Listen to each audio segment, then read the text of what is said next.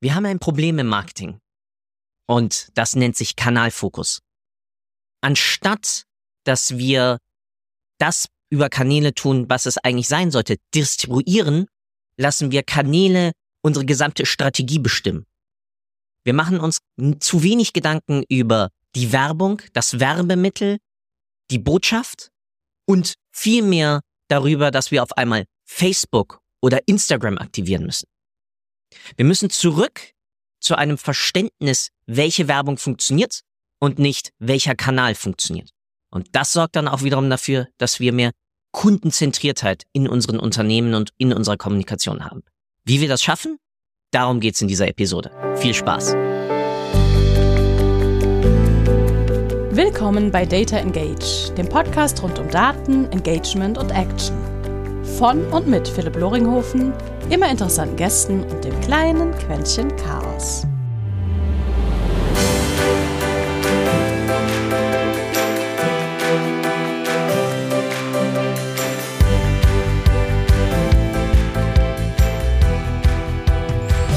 Und herzlich willkommen zu einer neuen Episode Data Engage, einem kleinen Podcast rund um Marketing, Daten und Sales und was wir damit immer tun können, um unsere Kunden glücklicher zu machen, um besser in unserer Kommunikation zu werden und generell bessere Produkte zu machen. Heute möchte ich einmal mit euch darüber sprechen, wie uns eigentlich dieser ganze Kanalfokus in etwas in die Enge treibt. Nun, was ich damit meine, ist, dass wir eigentlich immer von Kanal auf Facebook, auf Meta, auf Pinterest, auf Twitter, auf LinkedIn sprechen und uns dabei weniger konzentrieren auf das, was uns das eigentliche Targeting ermöglicht. Die Denke daher ist klar. Früher, zur ganz alten Zeit, war es halt wirklich so, dass du auf bestimmten entweder sozialen Netzwerken oder aber auch bestimmten Medien klare oder halbwegs klare, eindeutige Zielgruppenbegrenzungen hattest. Plus, wir hatten eine ganz magische Sache. Wir hatten auch Targeting-Funktionen, die sehr, sehr, sehr mannigfaltig waren. Das heißt, ich konnte nicht nur targetieren irgendwie nach Interessen, sondern ich konnte auch targetieren nach äh, Geschlecht, ich konnte targetieren nach Alter, besonders im Meta-Universum. Ich konnte und ich kann noch immer targetieren nach Events, nach Ereignissen, die jemand vorgenommen hat, nach Aktivitäten. Aber durch Privacy-Aktivitäten, durch das ganze Vorgehen DSGVO, durch aber auch generell ein höheres Niveau an Wissen innerhalb der Bevölkerung und der Nutzerschaft sorgt halt auch dafür, dass diese ganzen Plattformen, auch Google, weniger Daten zur Verfügung haben. Und auch die Qualität der Daten bei diesen jeweiligen Netzwerken sinkt. Sinkt es massiv? Nein, aber es sinkt so merklich, dass wir in vielen Ad-Accounts mitbekommen, dass umso spitzer meine Zielgruppe wird, umso eigentlich unzuverlässiger wird teilweise die Ad-Performance dahinter, also die wirkliche Werbewirkung.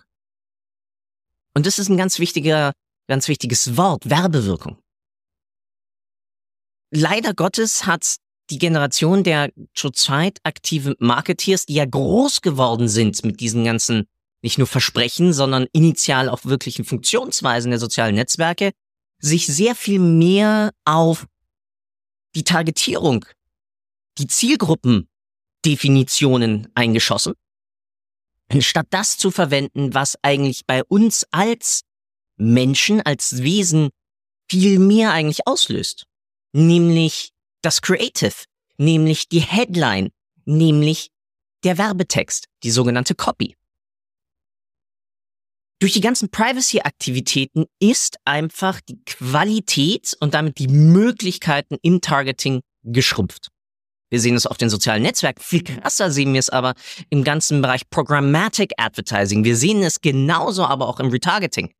Und da versuchen dann natürlich vorneweg Google ja, mit ihren ganzen Bemühungen, dass dann Zielgruppen aufgebaut werden innerhalb des Browsers. Ja, also was habe ich mir angeschaut, auf welchen Seiten war ich teilweise, welche Interessen kann man daraus ableiten, dass das dort dann auf einmal gewissen Programmatic mir zur Verfügung stellt. Das ändert aber nichts daran, dass trotz allem dann die gewisse Datenqualität stirbt, sinkt. Ja, ich bin mir dessen bewusst, dass es Studien gibt, aktuell einem, die besagt, dass man nur fünf Interaktionen mit Facebook braucht, damit Facebook einen besser einschätzen kann als Meta-Universum als die eigene Familie oder die eigenen Freunde. Und bei TikTok wird das Ganze noch krasser sein, weil sie es geschafft haben, diese ganz feine Granularität hinzukriegen. Aber, Zirkelschluss, worauf wir uns eigentlich konzentrieren müssen, ist die Effizienz und Effektivität unserer Werbemittel. Weil als Wesen mit zwei großen Augen haben wir den Drang, uns über unseren visuellen Impuls zu orientieren. Und das bedeutet auch, dass eine gut aufgebaute Werbung noch immer Aufmerksamkeit generiert. Ja, wir sprechen teilweise von Banner Blindness und ja, natürlich haben wir so etwas wie Adblocker. Aber, und ganz persönlich bei mir, eine gut gemachte YouTube-Werbung, die schaue ich mir an, da interagiere ich mit. Eine gut gemachte LinkedIn-Anzeige, die sich mit einem Thema beschäftigt, das für mich eine Relevanz hat, da reagiere ich drauf. Egal, blöd gesagt, ob ich nun sozusagen direkte Zielgruppe bin oder nicht. Weil eigentlich ist das richtige Targeting gemacht über das Creative, über das Bild, über das Video, über das visuelle Medium, das ich einsetze, um meine Botschaft zu übermitteln. Und das heißt, dass ich mich halt damit auseinandersetzen muss, worauf reagiert meine Zielgruppe. Das heißt, dass ich verstehen muss, was sind die Beweggründe meiner Zielgruppe? Wer ist überhaupt meine Zielgruppe? Wie viele einzelne Segmente habe ich da drin? Was sind die relevanten Punkte, Challenges, Bedürfnisse, die diese Zielgruppe eigentlich hat? Und wie kann ich diese Bedürfnisse dann in Bild und Wort Bild ist natürlich auch Bewegtbild, dann darstellen und ausdrücken. Und wenn ich mir dieses Sammelsurium dann an Einzelelementen zusammengestellt habe, passende Creative-Sammelliste, passende Liste ähm, an Kurzvideos, passende Headlines, passende Descriptions, also passender Copy, dann muss ich ja verstehen, was davon funktioniert in welcher Kombination. Und da kommen wir zum allerwichtigsten Element. Bis jetzt waren die ganzen Auswertungen ja immer auf Kanalebene. Oh, Facebook funktioniert mega und oh, wir konnten unseren ROAS auf LinkedIn um tralala und sonst was steigern. Aber ich glaube, da lassen wir ganz, ganz viel Performance auf der Straße liegen. Oder nicht nur ich glaube, ich weiß, da lassen wir ganz, ganz viel Performance auf der Straße liegen. Wir müssen wieder anfangen, das einzelne Werbemittel und damit die einzelnen Elemente des Werbemittels auszuwerten weg von einem Mix Media Modeling hin zu einem Mix Message Modeling. Also dazu hin zu analysieren, welches Bild mit welcher Botschaft hatte welchen Effekt. Wenn ich da mir dann auch noch die Landingpage reinnehme und dann auch verstehe, habe ich dort eine kognitive Dissonanz, also löst das jeweilige Bild, die jeweilige Botschaft, die jeweilige Werbeanzeige ein anderes Verständnis, eine andere Erwartungshaltung aus als das, was ich dann auf der Landingpage übernehme, dann kriege ich das ja auch auf Basis dieser Sachen raus und nicht auf Basis dann einer einzelnen Kampagnenanalyse oder dann einer weiter tiefer gelagerten Auswertung dann, die ich in den Ad-Performances zum Beispiel von Meta oder ähnlichem sehe. Es geht also wirklich darum, dass wir uns hinsetzen und überlegen, auch kanalübergreifend uns anschauen, welches Werbemittel in welcher Customer Journey Step hat welchen Effekt, welche CTR, wie viele Impressions, was für ein Engagement, wie ist die Sentiment, die dahinter kam, also die Kommentare, die wir zum Beispiel dann zu gewissen Werbeanzeigen oder ähnlichem bekommen und all das. Und das halt wirklich zu zerlegen. Was wir dafür brauchen, ist selbstverständlich eine sauber aufgeteilte UTM, also Tracking-Parameterstruktur. Das heißt, klassisch Source Medium, ja, Quelle und Kanal rühren wir gar nicht erst an.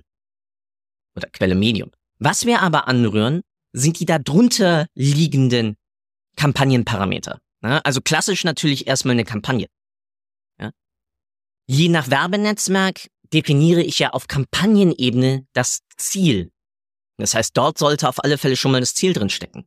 Und dann auf den darunterliegenden Ebenen definiere ich dann natürlich mit entweder in der Ad Group, welche Zielgruppe hatte ich ja drin, dass ich das noch immer vergleichen kann.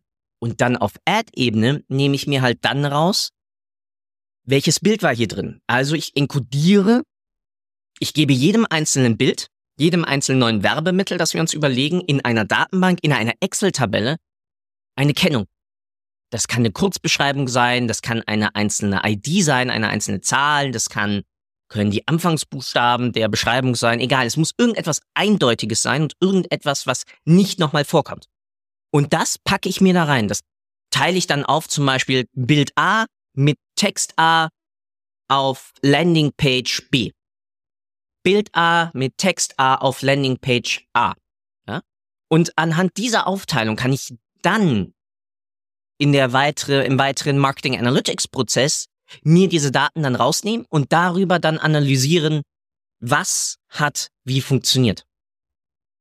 Und damit kann ich dann auch viel besser verstehen, neben der qualitativen Datenerhebung, die wir selbstverständlich machen, um überhaupt dort dann solche, so eine mannigfaltige Ansprache zu bekommen. Und hier auch ganz wichtig. Die Daten, die wir dort erheben, und die Erkenntnisse, die wir dadurch haben, durch sowohl die qualitativen Daten als auch die quantitativen Daten, die wir dann auf Einzelwerbemittelebene erheben, kann ich natürlich dann auch an meine kreativen Jungs und Mädels zurückspielen. Ich kann sagen, Katzenbilder funktionieren einfach bei dem Verkauf unseres Produktes nicht, aber Welpenbilder funktionieren wunderbar. Oder ich kann mich auf einmal hinsetzen und sagen, bei der breiter gefassten Zielgruppe 1, 2 oder 3 haben wir gemerkt, dass sagen wir mal ganz flach, ähm, Call to Actions, die in grün gefasst sind, besser sind als rot. Ist das jetzt eine realistische Aussage? Eher nicht, weil das sind schon sehr fein granulare Optimierungen. Aber auch das sind theoretisch ja, Aussagen, die ich dann treffen kann. Das impliziert halt, dass wir einen eine Art Experimentalplan dahinter haben. Was wollen wir überhaupt ausprobieren? An wem wollen wir es ausprobieren? Ja? Um damit dann hinten raus all diese Vergleiche zueinander zu fahren, die ja kommen aus, hey, wir als Creative Director, wir als äh, Kanalmanager wollen das und das mal ausprobieren. Und dadurch halt auch ein holistisches Bild über die gesamte Customer Journey zu haben. Und wir verlieren damit auch diesen Impact der einzelnen Silos. Das heißt, es ist nicht mehr Facebook gegen Google Ads. Es ist nicht mehr ähm, Pinterest gegen Twitter. Es ist nicht mehr YouTube gegen TikTok Shorts oder irgendetwas ähnliches, sondern es ist dabei dann zu überlegen, welche Schritte in meiner Customer Journey kann ich mit welchen Botschaften wie gut aktivieren, um damit dann auch in ein Storytelling reinzukommen. Und dafür ist die Grundlage, wie gesagt, raus aus der Kanaldenke, rein wieder in eine klassische kundenzentrierte Ansprache über passende Werbemittel, über passendes Werbematerial und damit hin zu einer detaillierten Analyse der einzelnen Werbeelemente. Und das halt dann stringent überziehen. Und damit ist es dann nicht mehr gegeneinander, sondern auf einmal ein Miteinander, weil wir ein Kundenverständnis sowohl auf qualitativer Datenebene als auch auf quantitativer Datenebene generieren und verstehen. Und damit entlasse ich euch in eure wohlverdiente weitere Woche, wünsche einen wunderschönen Tag und bitte euch, fangt an, eure Werbemittel zu analysieren und macht nicht nur eure Marketinganalyse auf Basis von Kanälen, sondern denkt in Botschaften, denkt in Stories, die ihr aktivieren wollt und überlegt euch dann, auf welchem Kanal ihr das Ganze distribuieren wollt, je nachdem, welches Medium du verwenden möchtest. Ciao, ciao und vielen Dank. Danke für deine Zeit. Ich hoffe, du konntest auch heute wieder etwas für deinen Umgang mit Daten mitnehmen und bist dem Warum ein Stückchen näher gekommen. Ich auf alle Fälle. Hinterlasse doch bitte eine Bewertung auf iTunes, Spotify oder von wo auch immer du gerade zuhörst. Das hilft wirklich sehr. Bis zur nächsten Folge bei Data Engage. Dein Philipp.